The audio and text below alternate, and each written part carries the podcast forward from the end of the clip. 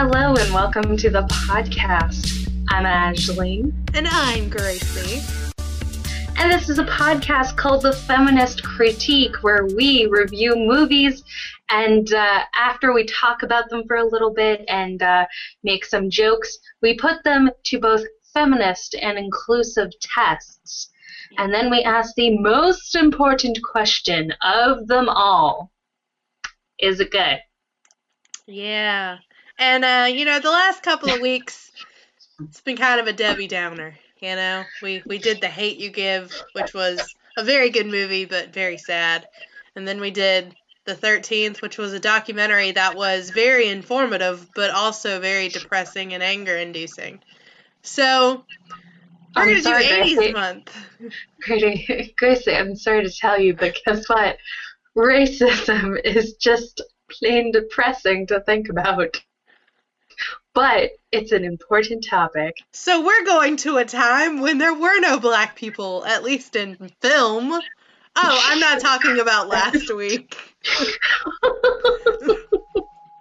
oh God. Listen, the fact that I can still make a joke like that and it still makes sense sucks. Yeah. Yeah. No, no, no. Okay, so the real. Too real, Gracie. Too, too real. Too, too real. real. Okay, how about a fucking the fucking fact that the movie that won Best Picture is a white savior movie, and the guy that wrote the fucking thing was like, "Oh, I didn't even know that Mr. Shirley's family was still around." I'm sorry, what? Yeah, Green Book won Best Picture. The people who created that film, okay, Green Book, which is a book, which is a movie about a white guy who teaches a black man how to be black in the South while also traveling around to the, you know, the spaces that are safest for him. It's it's a white savior movie, first of all. Second of all, the people that were in charge of creating that film didn't even contact the black man they're doing a book a movie about did not contact his family. Did not. Really? Really. There was even a deleted scene where the white guy was going to show the black guy how to eat fried chicken. Thank God they cut that out. But yeah, that movie won Best Picture. This is like the worst Best Picture since fucking Crash. But white people in Hollywood are going to pat themselves on the back and say, Good job. Yeah, race problems. Mm-hmm. Yeah, I got I got a lot of feelings. well, I mean, you know, since Crash and then what there was Driving Miss Daisy and uh few did that win best picture? I'm not actually sure. it's bad. It's just it's bad. Roma should have won. It was much better and it was filmed by a person of color. You know, Which it, one? Roma. Alfonso Cuarón's movie. Oh, okay. It got best um it got best foreign film, but it didn't get best picture, which is a pity. See, as somebody who does not actually watch movies apparently. I just don't give a fuck. No, honestly, I do not give a fuck about the Oscars anymore. I'm at that point where I just feel that they're very irrelevant. It's just rich people uh, parading around in, you know, kind of okay dresses, I guess, and uh, you know, making a few jokes, laughing, and you know, presenting awards. Yeah, the only good... most of the time. And most of the time, those movies that win Best Picture, the only reason why they win Best Picture is because money is thrown to it. It's not actually because it's the Best Picture. It's just because the studio backing it uh, was able to pay the most money. Yeah. Sorry. To be fair, though, aside from the Best Picture debacle, Spike Lee won an Oscar Oscar for Best Adapted Screenplay for his uh, his screenplay BlacKkKlansman, which was amazing. Uh, the first uh, black woman to win costume design, Ruth B. Ruthie Carter won for Black Panther, and the production designer, who was also a black woman, won for Black Panther as well, but I can't remember her name. But so yeah, there was at least some great representation. I, I think I would have had a fucking riot if Bohemian Rhapsody would have won though for Best Picture. like I'm surprised it didn't actually, because like every everybody I knew was like, "Oh, the movie's so good." I didn't watch it because don't give a fuck, because but- you know bisexual erasure and all that shit. is that actually what happened? I don't know. I didn't watch it because of the critiquing. Well, they leave so much out of Freddie Mercury's life, and then they market it as a Freddie Mercury biopic, when really it's a Queen biopic.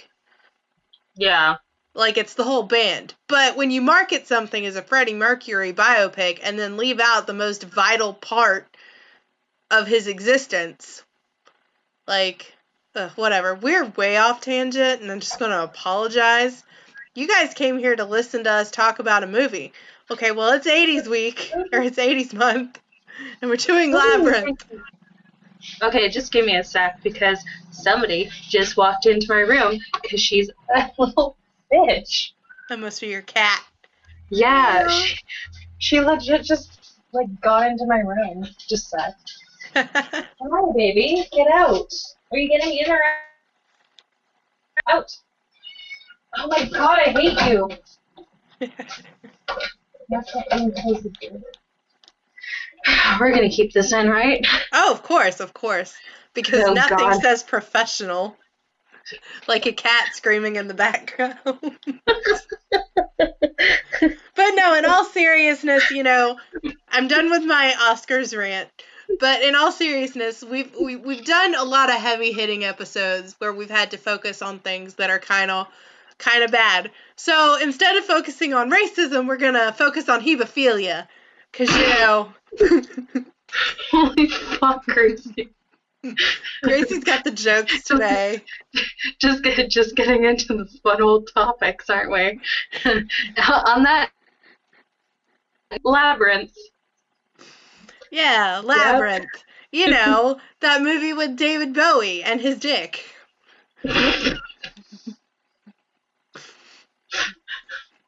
I mean, this movie was like a, lot of people's sexual sexual awakening. Uh, Yeah, yeah. I I have to say, the first time I remember being physically attracted to a person, it was King Jareth. So Yeah, like I was seven or eight years old, I guess. I don't know. All I knew was he was like one of my first like crushes. Even though Yeah. he's pretty fucking awful. Th- there's some problematic shit in this movie, but There's you know, there's more than a little. hey, but hey, that's uh, that's what we do here. When we talk about problematic shit. Um, okay, so let's get into those stats. Yeah, let's get into the stats. All right, so um, came out in 1986, had a Rotten Tomatoes score of 69% critical, 89% audience, had a budget of 25 million, box office of 14 million. It was only in theaters like three or four weeks, but it has developed um, a cult following. Uh, basically, when it was released on VCR tape way back in the day, it kind of developed a cult following from there. And you know, like that's how I remember watching it is you know, getting it from the video store, that thing that used to exist. Well, yeah, that's the thing. Like a lot of movies uh, ended up getting like the cult following out of uh, VHS uh, sales.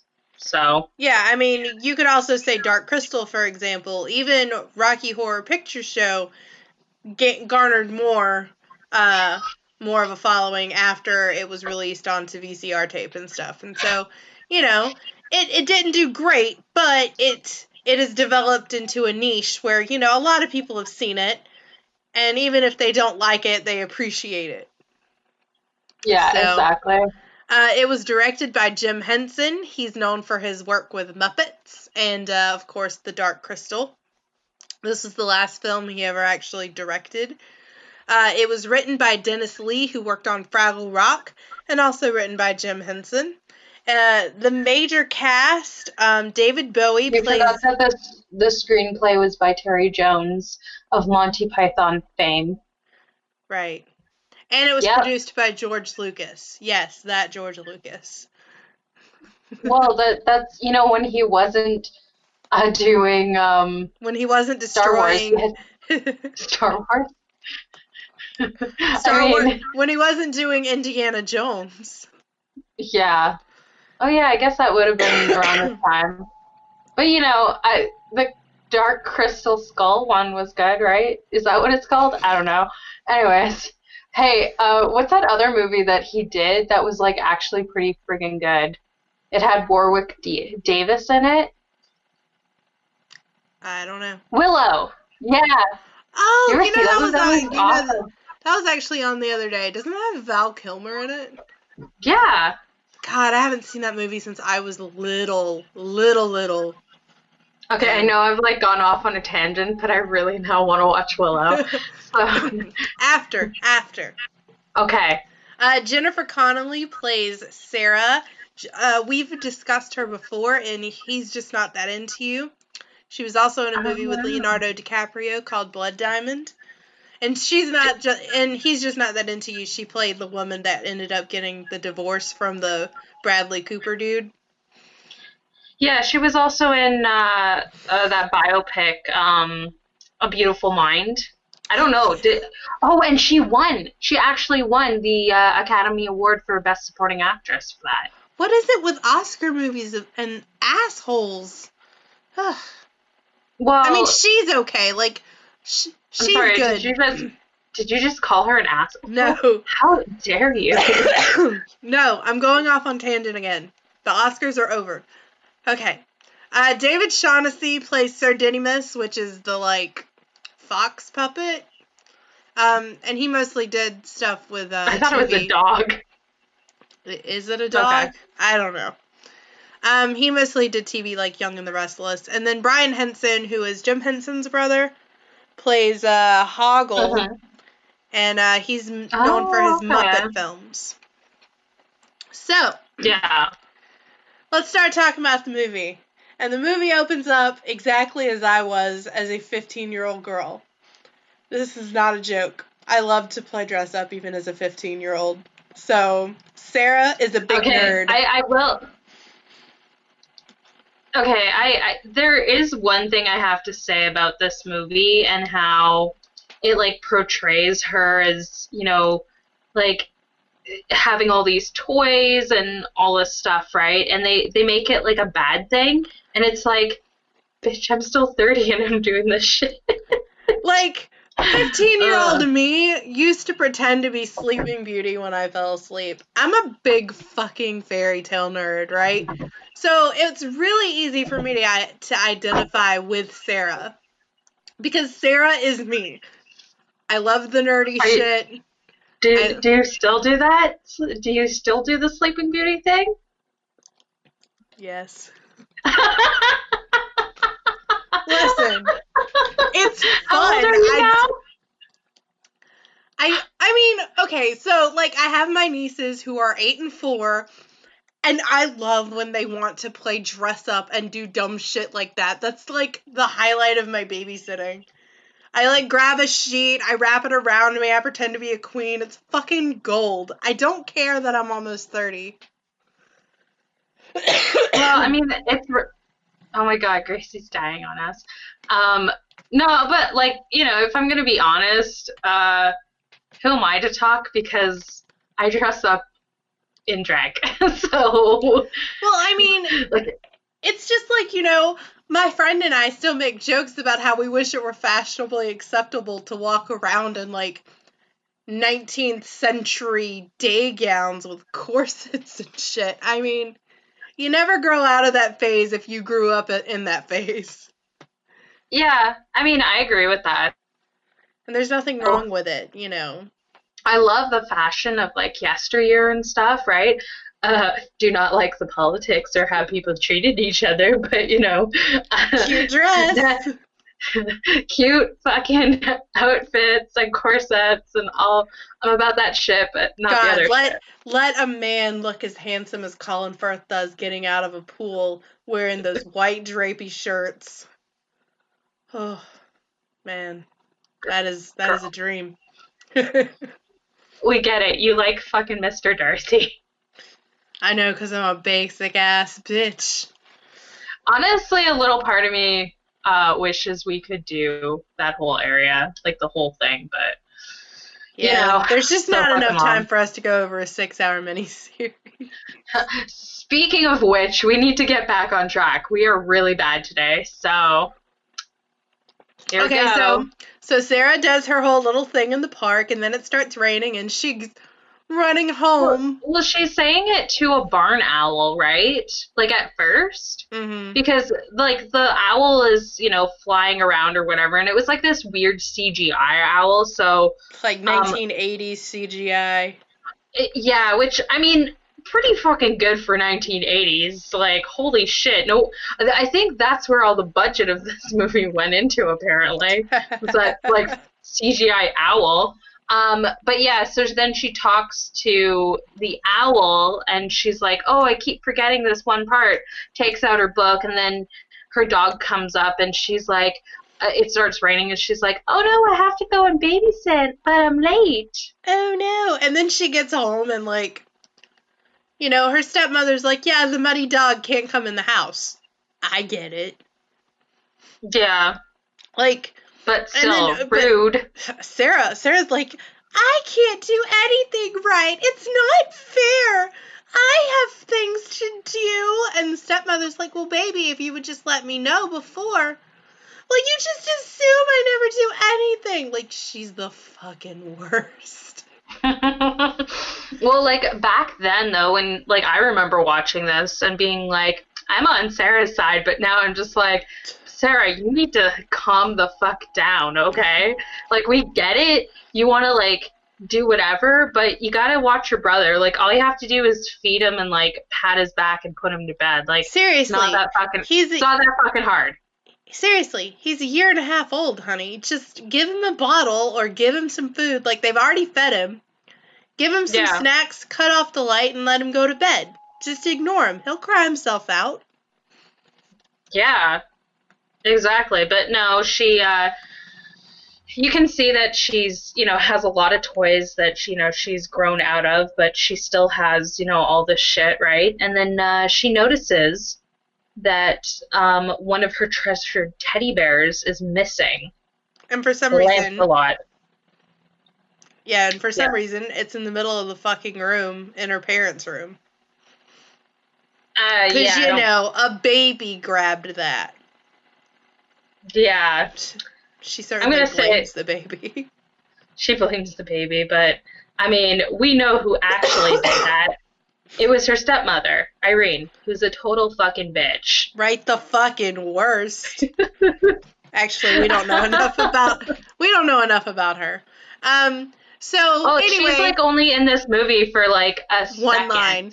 And her, Yeah. her one line is she always treats me like the evil stepmother. That's, that's it. There's there there she is. Yep. Um, but yeah, so Sarah goes in there and she picks it up and then she sees uh, Toby and she throws a real big bitch fit about how he's a whiny bit crying baby because you know that's what babies do. And so she starts making up this rhyme about you know Goblin King, Goblin King. yeah. You know, take take him away, far away from me. And there, and then you see the puppets that are like, "What? That's not the right rhyme. All she has to do is say, "I wish the come, the Goblin King would come take my baby brother away right now." Yeah. That's it. So, Those like, are the magic words. Yeah, you fucked up, Sarah, okay? If you're gonna get like get the Goblin King to take your brother away, do it right. And so she does. Yeah. And then she's all fucking shocked. I, I, I'm sorry, I'd be pretty fucking shocked too if David Bowie was suddenly in my parents' room trying to steal my baby brother. Like, just saying, a little bit shocking right now. Yeah, it's basically David Bowie and his codpiece. yeah, and like, holy shit. like, his- That makeup is on point. Yeah, but his dick is right there. I'm not fucking kidding you guys. Like, I I wonder if Jim Henson was under that thing to direct it, like he was some of the other puppets. Like, it's just there. Oh my fucking god, Gracie! well, like I guess that was actually intentional. Was like, because you know everybody asked the question like, "Hey, was his dick supposed to be showing so much?" And yes, apparently it was. So this is a children's movie. A children's movie. But there is a lot of prominent dick. I'm just saying. Yes. There is a lot of bulge in those Like, gray like- pants. Like, did they not? You know, maybe put some underwear underneath that. Like, I mean- get it that his outfit is supposed to be like olden and stuff, and people didn't wear uh, underwear. Like, I, I'm pretty sure that Goblin Kings don't wear underwear, but David Bowie could have. I mean, the new Cinderella movie that came out with Richard Madden in it, he had to wear two fucking cod pieces just so they wouldn't be able to see his dick outlined in those white pants. All I'm saying is, you should have took one for the team, David. It was a family film. A family film. It's a family film. God But damn uh, that, again, that holds no bearing on the fact that one of the first scenes we get when she has this 13 hours to find her baby brother is a fucking goblin peeing and then killing pixies. Which are basically little children. Like the the people who were playing the pixies were like little kids. It's kind of fucked up. Yep. This is a children's movie. Children's movie. Uh, but yeah, so Jareth gives her 13 hours, um, you know, to Rescue her baby brother and she has to brother. Yeah, so she has to go through the labyrinth, which is this um Very- very big maze. Yes. Thank you for mansplaining that for us. I'm sorry, I didn't I, I needed to explain it for the kids out there that don't understand the word labyrinth. nice. Um, Yep. so of course, you know, like she meets Hoggle. Hoggle is uh this Pissin? The, this crotchety old troll goblin, hobgoblin, hobgoblin, whatever. You know, Yeah. and he he's like, I'm not gonna help you through the maze. You're gonna have to do it yourself. And Sarah's like, Fine, I will because I'm smart. Even though I'm only 15, I know everything. I'm a strong, independent woman. I don't need no man. Bye, Hoggle. See ya. It's basically. Well, she did ask for his help, and he was like, "I'm not gonna fucking help you. Bye." Yeah, and she's like, "Well, fine, fuck you then." Uh, so Sarah As you do. starts, as you do. So Sarah starts walking down, and she's like, "I can't find my way," and she like, like there's literally a five minute sequence of her walking up and down, trying to find a way further into the labyrinth. Yeah, And but then then, she- um, She gives up Yeah. because you know it's not fair. Yeah. So then that's when we meet the uh, the little worm guy, who is fucking adorable. Um, but yeah, he's like, he's like, oh yeah, it's like right across the way. And uh, and she's like, um, what the fuck are you talking about? And he's like, just there. You gotta come in, have some tea with uh, me and the missus. yeah, It's actually quite adorable. he is. I want one. He's cute. Yeah. like he's he's so ugly. He's cute. That kind of thing. Mm-hmm. So yeah, she like, you know, she listens to him and then she realizes, oh look, there's a gap in the wall. Oh, I had no idea. Thanks, worm. Bye. And then, you know, she runs off and we get kind of a cutscene of uh she finds this other place and she starts like putting lipstick markers and every time she does, the little people that live under the ground are like, You bitch, you wrote on my roof. Yeah, and then they turn it around so it's not seen, right? Yeah, and or they t- change the direction of it. Mm-hmm. And it keeps changing and it's not fair. Yeah. But the best part of the whole fucking movie happens early on, and that is the dance magic dance scene. Yes. I love this scene so much. I think this movie was just a vehicle for David Bowie David Bowie songs. I'm, I'm pretty sure. Well, like the guy, whoever did the music, right? Mhm. Uh, was probably just like, I get to work with David Bowie. Yes, gonna put so much songs in there. yeah, like so. dance magic dance. what's going on in the song has nothing at all to do with the plot. This song does not advance the plot at all. It is not like a musical. It's literally just a chance for David Bowie to sing. Well, I mean, he is a famous singer, so. Yeah. But I love it. Put that baby spell on me. I quit. Um, so yeah, Sarah, uh, you know, gets to the two doors where one's always lying and one's always telling the truth, Yeah. and then she thinks she figures it out because she's so Um, smart. Yeah, I'm just wondering, did we skip over a part? Mm-mm. Oh, okay. Nope, that's Um, literally it. Oh, okay. Well, yeah, um, The, so- you'll find you'll find that this movie does not have a lot of plot. yeah, well, she, like, you know, argues with the door for a while, right? Um, Yeah. But see, the thing is, is like at the very beginning, Hoggle had told her that the way to get out of the maze was to ask the right questions. She's not Mhm. asking the right questions. Well, yeah, because like I mean, there was one part where, um, like when she's talking to the worm, the the worm accidentally sends her in the wrong direction. Yeah. She's like, yeah, he's if you'd have gone to the left, you'd have, you know, you'd have went right to the Goblin Castle. yeah. So she's like you know completely lost, right? And then she uh she does end up in a an an oubliette oubliette. Yeah, after the helping hands. Oh, no, no. So, yeah, she goes down the way into the helping hands and like which that was a pretty cool session. Or like, yeah. But it freaked me the fuck out as a kid. really? Yeah, I didn't like them because they were all gray looking. Oh. She sat down, going down. Yeah, and then she like drops down into this Oubliette. hard. Yep. I honestly don't even know what that word means. It I- means oh, it's an underground prison or dungeon. Uh huh. And the Yeah. only way out or in is a hole in the in the in the in the in the roof. But you know, I think Mhm. it's so dumb that she was like, "Yeah, like drop me down." Like, bitch, you go up, you know there's a pathway. Why would you purposefully want to go into a pit? Well, that's where I go every week when I go down into my pit of despair. Ha ha. Very funny.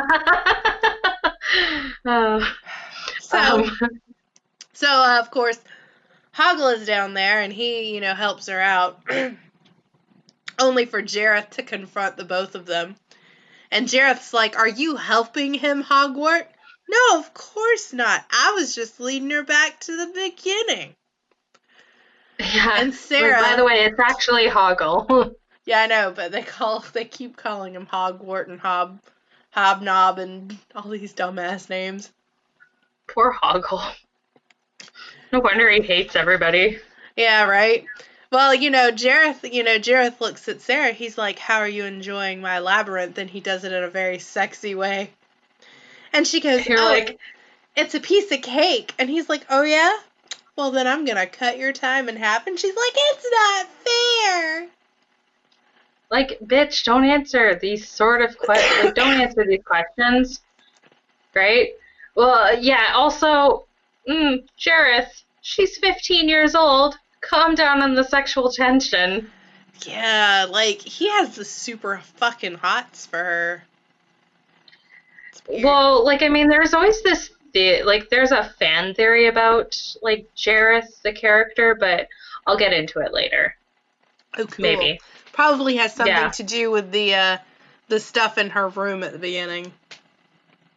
Maybe? I don't know. Maybe. Anyways, um, so, Yeah, then Then, uh, uh, he, he's like, oh, well, let's make things more challenging and creates this machine that has like knives and shit. Oh yeah, and they start, like, going and running, uh, like, running, and then, um, sorry, I'm like having a hard time trying to remember which part it started. This is the Um, part where they yeah. end up um with that old man with the bird on his head. Oh yeah, okay. so yeah, the um, what was his name? The wise matter. man. Yeah, it doesn't matter. Anyway, he gives some bullshit advice. And uh, you know, Sarah gives him his ring, gives him her ring as payment even though he didn't do shit. And she takes Hoggle's jewels. But that's all well and good because, you know, Hoggle's like, "Well, I've done my job. I've helped you as far as I can." And so she's off on her own again, and that's when she meets Ludo, which is this big old beast with huge horns that's being hung upside down and uh tortured. Yeah, and so she ends up um, throwing some rocks that suddenly appear to at the like whoever's torturing uh, Ludo, Yeah, and then and then uh, she like does that a few times, and they go off like running, and uh, she goes and helps uh, Ludo and uh, like brings him down, right? Mm-hmm. And then they're together, you know, until Ludo falls through a hole. Yeah. And, and by the way, like Jareth um keeps this is the thing I kept uh like I forgot to say, but he keeps threatening Hoggle with the bog of, of eternal stench. Right. Yeah. You put So- one toe in there, you're gonna smell like shit for the rest of your life. I mean, I smell like shit already, so. Wow. But yeah, so Jareth also uh, presents Hoggle with a peach and says to give it to Sarah as a gift. You know, otherwise he's Okay. gonna be like in the land Kinda- of stench. yeah, Jareth, kind of creepy. I mean, a drugged peach? Like, why, why not just peach schnapps? Like, you know, all pedophiles. Like, holy shit. Well, Um, what's the right word? It's not I don't know. pedophiles because that's like under. It's called something else. Hebephile, which is a person Yeah. that is sexually attracted or sexually preys on teenagers. which is fucked up. So Little yeah, bit. Jareth. Hmm. Jesus. Jareth, Jareth, your uh, your David Bowie is showing. Oh, was that was that again a little too real? a little too real, yeah. Um, so Yeah, Hoggle, yeah. uh, Hoggle shows up after Sarah has this really weird, awful green screen thing with dancing puppets that have heads that decapitate. Oh yeah, those things. It was a completely useless scene. Well, they were cute characters, so. But yeah, you know, Hoggle helps her out, and then they, uh, you know, she's like, "Oh, I could kiss you," and when she does, the wall opens up, and they nearly fall into the bog of stench because she dared to kiss him. And Jareth is a jealous bitch. And Jareth is like, "The fuck, gross." It's- She's supposed to be into me. I'm hot. Yeah. uh, so that sends them uh, towards the bog of eternal eternal stench as punishment, and they almost fall in, but they don't. No. Um, but they do reunite with Ludo. Right, right. And uh, after they reunite with Ludo, Ludo's able to call up the rocks um, for them to cross the bog. Because at first there's this like really long, drawn out scene that's not even that funny with Sir Didymus, which is the fox Oh, yeah. on the dog or the dog on the dog. Fuck if I know. Oh, he yeah, he apparently is an actual fox. Um, and his steed, uh, Ambrosia, is um, The an sheepdog. old English, yeah, an old English sheepdog. Which the most hilarious thing I found about this is like when you first see uh, Ambrosia, you see like like a real dog. Like but it- then they actual switched him out for puppets. yeah, because apparent y- you could tell that probably what happened was the dog wasn't like, you know, acting well, so they made a puppet. whatever works. Um, Yeah. but but yeah, it's kind of drawn out. It's not really that funny. And uh, you know, after they get across the bog of stench, Hoggle ends up giving her the peach, and uh, she takes a bite, and then she has like a Snow White moment where she forgets everything, Yeah. and we get this really cool dream sequence set to another David Bowie song called "As the World Falls Down." Oh, so it wasn't date rape? That's a very good question. Dude, like I mean, it was. Mm, it was. There's a Oh, lot of fuck yeah. dubious shit in here.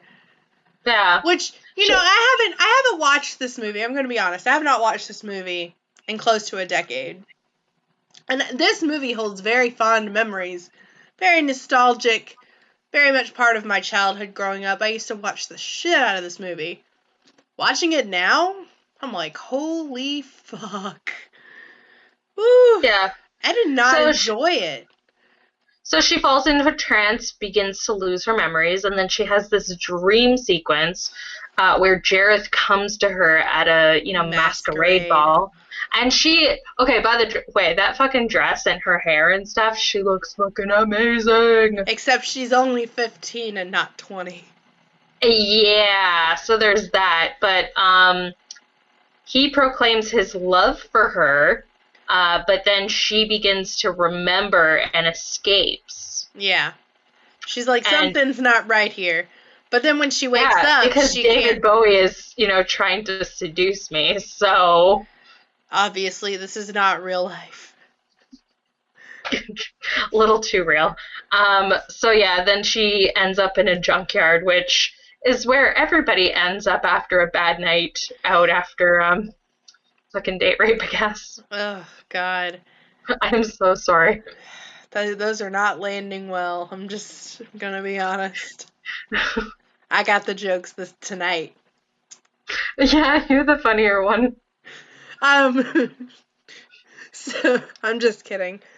I'm also dying.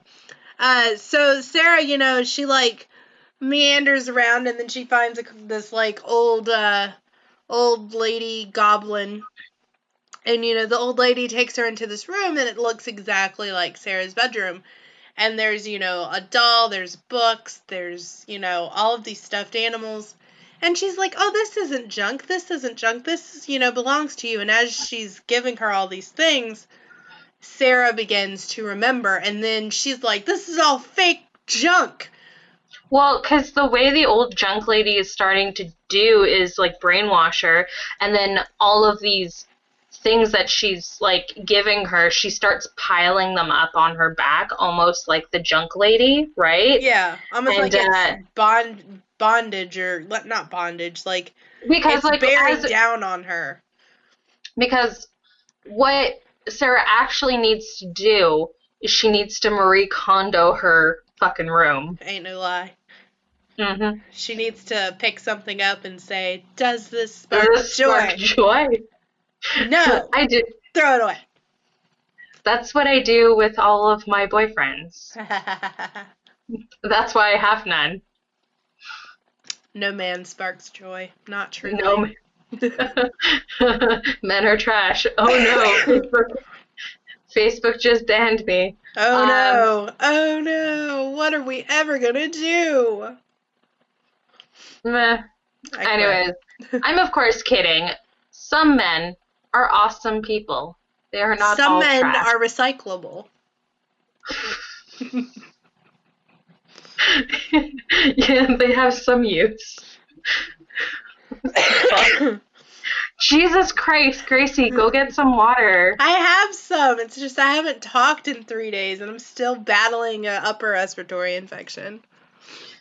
Well, But stop, Anyway. stop coughing. Stop coughing into the mic. fine.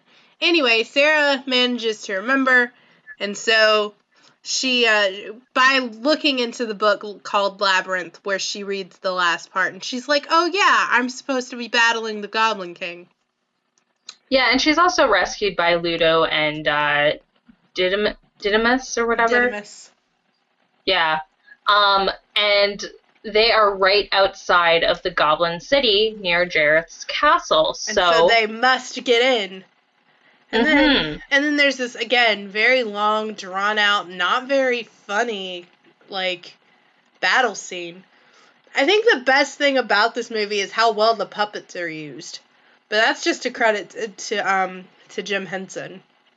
and, and yeah, and the the puppeteers that work under for Yeah. like the Jim Henson Like- organization. That's the big draw for me watching this film. It wasn't necessarily the story or the acting, but how fucking great the world was and how immersive it was. And how you couldn't even tell like a lot of those uh a lot of those puppets like Hoggle, Hoggle was um, you know, animatronic mixed with puppet, yeah. you know, and a real person and it just works. You know? Well, exactly. Um, so yeah, they co- are confronted by uh, a gate guard, um, but Hoggle uh, bravely comes to the rescue, despite you know feeling unworthy of forgiveness for his betrayal because you know he gave Sarah the peach. Right, right. Yep.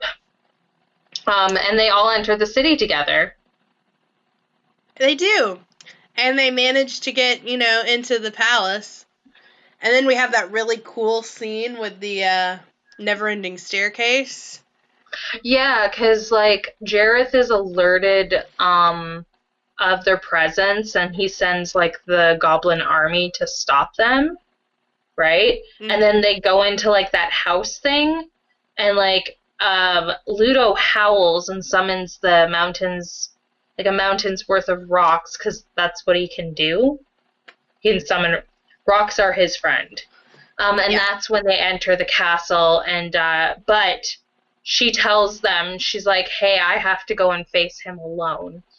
Uh, and promises to call the others if, you know, uh, if she needs them. which, yeah, um, which I'm going to have to say, Sarah, don't do that. He's into you, okay? That's a very, you, you need to have your friends with you at all times. Yeah, but uh, she uh, she didn't do that. No, no, no, no.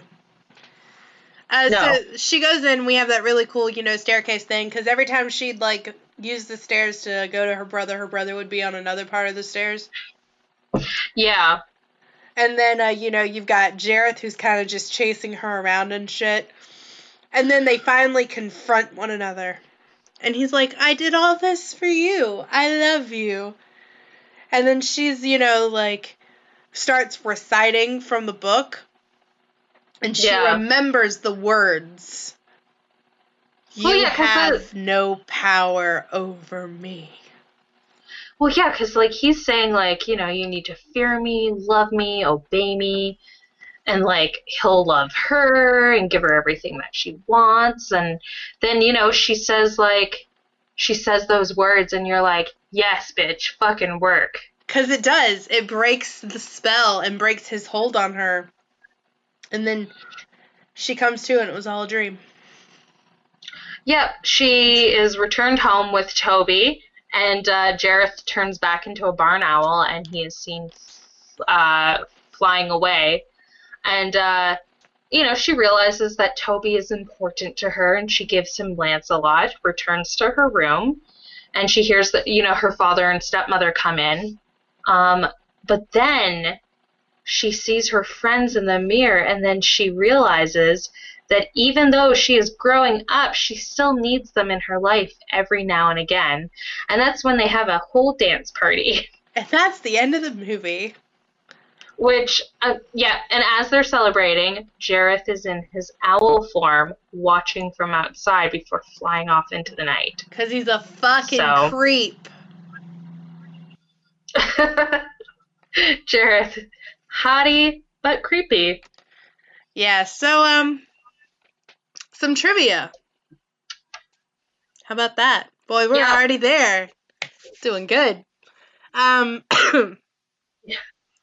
The movie is loosely based on Outside Over There, which is a children's book written and illustrated by Maurice, Maurice Sendak, who is most famously known for Where the Wild Things Are. Oh, okay. Jesus. Christ, Gracie. I turn away from the mic, it doesn't help. Nope. Ugh. Okay, so Um, yeah, Oh. so that book uh, follows the story of young Ida who must enter a fantastical world described as outside over there to find her baby sister who's been spirited away by goblins. oh, okay. Very similar. Cool.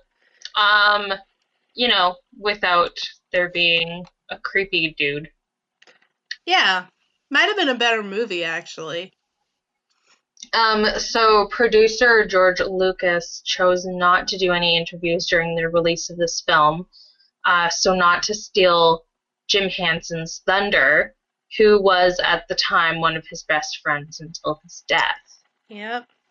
Uh, now here's some here's some interesting stuff.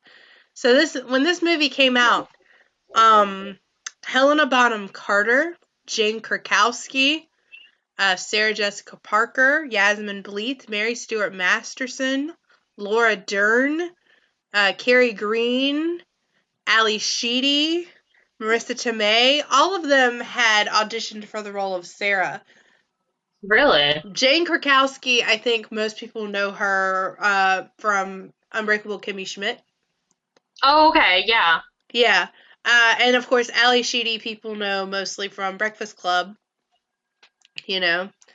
Uh, but they were both really highly considered for the role before Jennifer uh, Connelly got it. So, Yeah, because Jane uh, she was in um, like National Lampoon's something, uh, Vacation or Mhm. whatever. She, she played one of the cousins or whatever. God, it's, Um, it's amazing that she's been in uh, show business that long.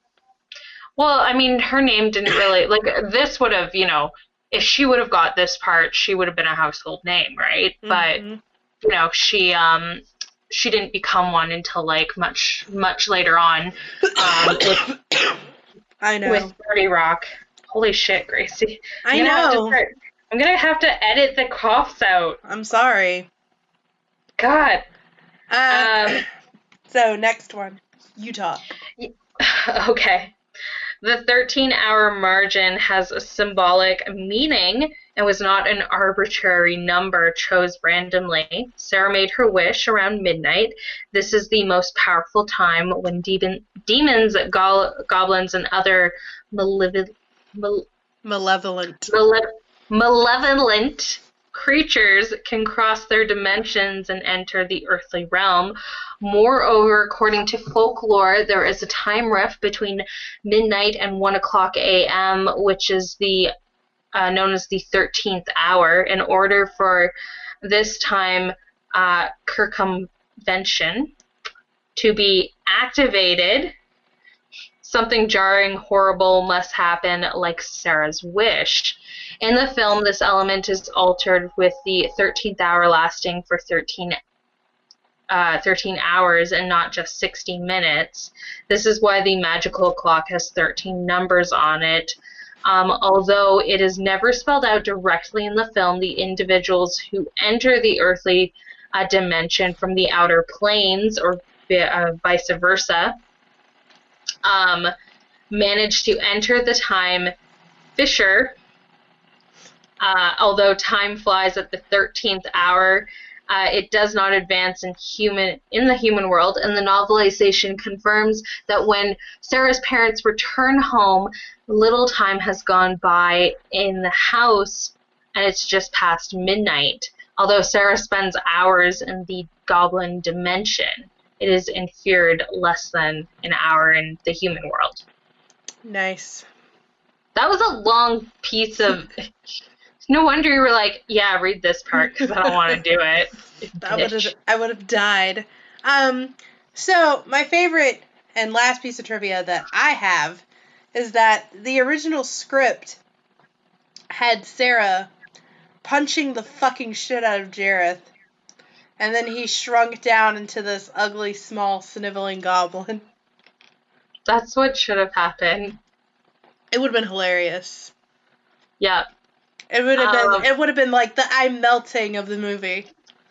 But you oh, can't little do girl, little girl. But you can't do that to David Bowie. No, no, he must he must be six foot tall at all times Yep. So, and unnaturally handsome. I mean, yeah. I will Like- say, David Bowie, for all of his history, has always been a very sexy androgynous person. So Yeah. And I've actually heard people say that um if they were to ever do a biopic, they want Tilda Swinton to play him. And I could see that. Tilda Swinton has again that androgynous look. So Oh, okay. Um, apparently, Jareth's magic dance, Jesus, refers to the Cary Grant and Shirley Temple movie, one of Gracie's The favorites. Bachelor and the Bobby Soxer. I meant to say this earlier. That's where I knew the rhyme from. The uh the you remind me of the babe, the babe with the power, the power of voodoo. Yeah. I love that movie and that when I heard that for the first time watching that movie is after I had watched Labyrinth. It's one of my Yeah. favorite movies. Love it. Yeah, so that's yeah. So I just saw that and I was like, "Oh, Gracie really likes that movie." Um, also, I want to mention about the kid that well, he's not a kid anymore. He's like 35 now, but um, the person who played the baby, uh, Toby, was uh, actually the son of uh, of the like conceptual designs Brian Froud. And uh, yeah, so he got his kid, you know, to play the baby, and uh, he actually went on to do the exact same thing as his father, and now he works like with puppets, and uh, some of his credits credits include um, uh, shoot, uh, the one that was uh, nominated for an Oscar, uh, Kubo and the Um, Kubo and the Two Strings. yeah, that was like one of them, and then there was like something else uh, that had like puppets, and he's worked on that. It's pretty fucking cool. Yeah, I thought that was pretty cool when I was like looking up uh, some stuff. Um, so do we want to kind of mention, you know, before we get into the tests, uh, or do we want to talk about David Bowie afterwards? Uh, we can talk about David Bowie now. Um, the thing about this movie is that you know David Bowie is the star. The issue is is the 1960s and 1970s for rock stars of that era is very very Dubious? dubious. Yeah. Um. There when we when Ashlyn and I were looking up stuff, we were um you know kind of surprised to learn that uh, there were several women who said they were 13, 14 years old having sex with David Bowie, losing their virginity to David Bowie. Uh, Yeah. Well, there's there's one. Um, she was known as a child groupie, but uh, she first met David Bowie when she was 14, and she didn't have sex uh, with him until she was 15. But she lost her virginity to him, and um, that's really fucking not it ain't cool. good. It ain't good. Uh, Especially David- when you know. Sorry. Go on. Well, I mean, in David Bowie's like entire history, the reason there might be, you know, this thing where there's an over sexualization of him is he was a very oversexed individual. Like he Yeah. he had he was um he was very open about his bisexuality. He'd sleep with anybody, man or woman. Um his his first marriages were like just strings of extramarital affairs with men and women. Yeah. you know, and then like he didn't uh and very rampant drug use and alcohol use like he really did live up to that rock star kind of image until he uh, met and married Iman Yeah. and you know got off the coke. so Yeah. Um yeah, so there's there's a lot of, you know, issues, right? Especially because, you know, now we talk about um for example, R. Kelly, who is, you know, has done some pretty fucking awful things the last 20 years. And, uh, like, I, I And people, to- well, well, people are going to use the "it was a different time," eh, and yes, it was a different time. But that does not excuse the fact that he was sleeping with girls he should have never touched. And it's problematic as fuck, and it's okay to say, hey, his music was good. Hey, you know, his um his uh his movies like like this were part of my childhood, but it's also okay to say that what he did was not right in any sh- way, shape, or form. Yeah. There's no excuse for it. I don't care if it was 50 years ago. It's still, he shouldn't have done it. Yeah, and and that's something you know because there there is a. I mean, we all love his music, right? His like a lot of his stuff was very influential to my teen years, right? But he still did some pretty fucking awful things. Yeah. When I when I um made that transition from the kind of music I had always listened to as a kid and started my sorry, started listening to music outside of traditional country.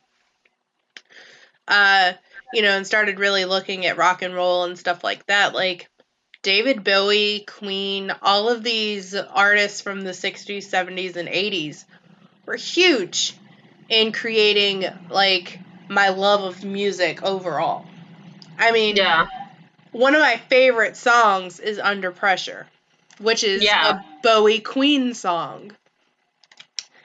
And it's just, you know, it's okay to realize that a lot of artists are problematic as fuck. Gracie, that Under Pressure song is that the one where Queen and David Bowie stole the melody from? Um, Vanilla from, uh, Ice. I- My Vanilla favorite Ice. thing about that is like when he's saying the difference in the tune. If you Yeah. guys have never seen that interview, Vanilla Ice does this interview where, you know, he's talking about how he's being sued for stealing the riff from Under Pressure. Yeah. and he says that they go dun dun dun dun dun dun dun and we go dun dun dun dun dun dun dun dun dun. And it's like, motherfucker. it's like, bitch, it's the same thing. Uh, but yeah, my point is, is with the history being the way it is, it is completely okay to love an artist's work, but understand the problems of the artist themselves. Yeah. It's the same as you can enjoy watching The Cosby Show while also knowing that Bill Cosby is a rapist. You know? Yeah. As long as they're not profiting off of it anymore, go for it. Well, exactly. I mean, one of my favorite, um, one of my favorite animes ever. Uh, not to get too fucking nerdy, but I'm gonna. Um, is Rurouni Kenshin. I fucking love Rurouni Kenshin. But guess what? The guy who made it is a fucking pedophile. Yeah. He like he was he was caught with child porn or like teenage teenagers the slightly different word but yeah he was caught with that um i will never buy Rurouni Kenshin again but i can still enjoy it exactly. but fuck Um, that guy Right, exactly. And fuck David Bowie for fucking 13 year olds. yeah So, exactly there you go. That's how we're going to end this. Uh, now, tests. Uh, our first test is going to be the Bechdel test. Two named female characters on screen alone talking about something other than a, a man. I guess technically it's a pass because uh, she's alone with her stepmother for, you know, two seconds. Um i do have to say this because and i know you're gonna fucking hate me but i'm gonna do it anyway so the lady who played who played her stepmother Let me is guess. Canadian. She's Canadian. Yeah. So uh, her name is Shelley. Oh my God, Gracie, I'm gonna kill you. Um, she was uh, her name is Shelley Thompson, and she's a Canadian actress, and she is best known not for the Labyrinth, but actually for playing Barbara Leahy on the hit Canadian mock- mockumentary program Trailer Park Boys. Woo! So, yep, Alrighty. I did it. Uh, the next, the next thing is Racial Bechdel, two people of color on screen alone talking about something other than a white person. There are new people of color in this movie. I'm really dying here. Oh my god. Uh, then we have the uh, what's next? I didn't write them down this time because I'm an idiot. Oh, uh, the Mako Mori test. Do we have a person, a woman, whose story is about uh, not pushing a male narrative forward? I would say this is a pass. I would say yeah. Yeah, I mean it's it's Sarah's character It's development. yeah, It's her and journey. growing up. Yeah. Yeah, it's her journey into growing up, right? It- yeah, it's essentially uh, a metaphor for puberty, Yeah. you know. And the Goblin King is her menstrual cycle, taking away her innocence. Oh my fucking god, Gracie. You're on fire. oh, grief. I'm My out of my water. Okay, um, then we have the Duvernay test, which is uh, the test that a person of color has a story arc that's not based on pushing a white narrative forward. This is a fail. There's no nothing but white people in this movie. Yeah. Um, and mean, then Essentially there's there's five people in this movie. yeah, exactly. yeah. And then we have uh, the sexy lamp test, which is can you replace a named female character with a sexy lamp and it not take away the plot? You can get rid of the stepmother. And her name is like Yeah. Irene, so she's named. Mhm. Sorry. I think that's it. oh, Vito Russo. Are there people in this film that identify as LGBTQA plus? Uh, do they matter to the plot? Does their sexuality offer more than just, you know, being a stereotype? Even though David Bowie himself was bisexual, he does not represent as bisexual in the film, so it's a fail. Yeah. I mean, if they redid this movie, made it less creepy, and like had it as like a teenage boy, it would still be fucking creepy. It would, but you know what? This trope is like super fucking popular though. oh yeah. I mean, Well, even- okay, like so the the thing I was gonna talk about the like um what's the the the theory right is that Jareth the Goblin King keeps falling in love with uh, human girls named Sarah. And uh, each one of them hasn't like gone through the labyrinth. And it was only um it was only this Sarah who like actually went through the labyrinth. And uh, he keeps you know like taking either their uh, like their baby um, brother away from them and that's why there's all those goblins there that he's become the king of because he turns each one into a king or sorry into a goblin Hmm, I like that. It also kind of reminds me of this book I read called The Hollow Kingdom by Clare Dunkle, which is about a goblin king who steals this young woman from a mortal realm and forces her into a marriage. So, Yeah. It's a very common trope. well you have to think like all those vampire movies are essentially this too like we think that not to shit on Twilight because like everybody fucking loves that stuff and we made fun of it for 10 fucking years, right? But um Essentially the same thing. Exactly like the idea of, you know, vampires who cuz like Edward's like what over a 100 years old or like a 100, right? And he's ha- Uh, want, and he's wanting to be with a 16 year old. yeah, so Some I mean predatory ass behavior.